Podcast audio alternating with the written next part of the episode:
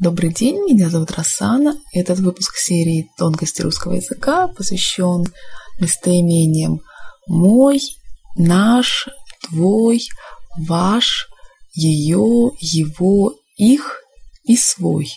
Итак, когда же надо использовать «мой», а когда «свой»? Думаю, что без дополнительных объяснений на этих примерах вы сами спокойно разберетесь, что к чему.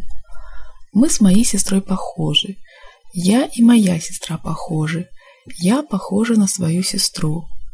Они с его сестрой похожи. Он и его сестра похожи. Он похож на свою сестру. Вчера мы с моим другом ходили в кино. Я и мой друг вчера ходили в кино. Вчера я ходила в кино вместе со своим другом. Мой друг очень любит кинофильмы. Они с ее другом вчера ходили в кино. Она и ее друг вчера ходили в кино. Вчера она ходила в кино вместе со своим другом. Ее друг очень любит кинофильмы. На этом все. Услышимся в следующем выпуске.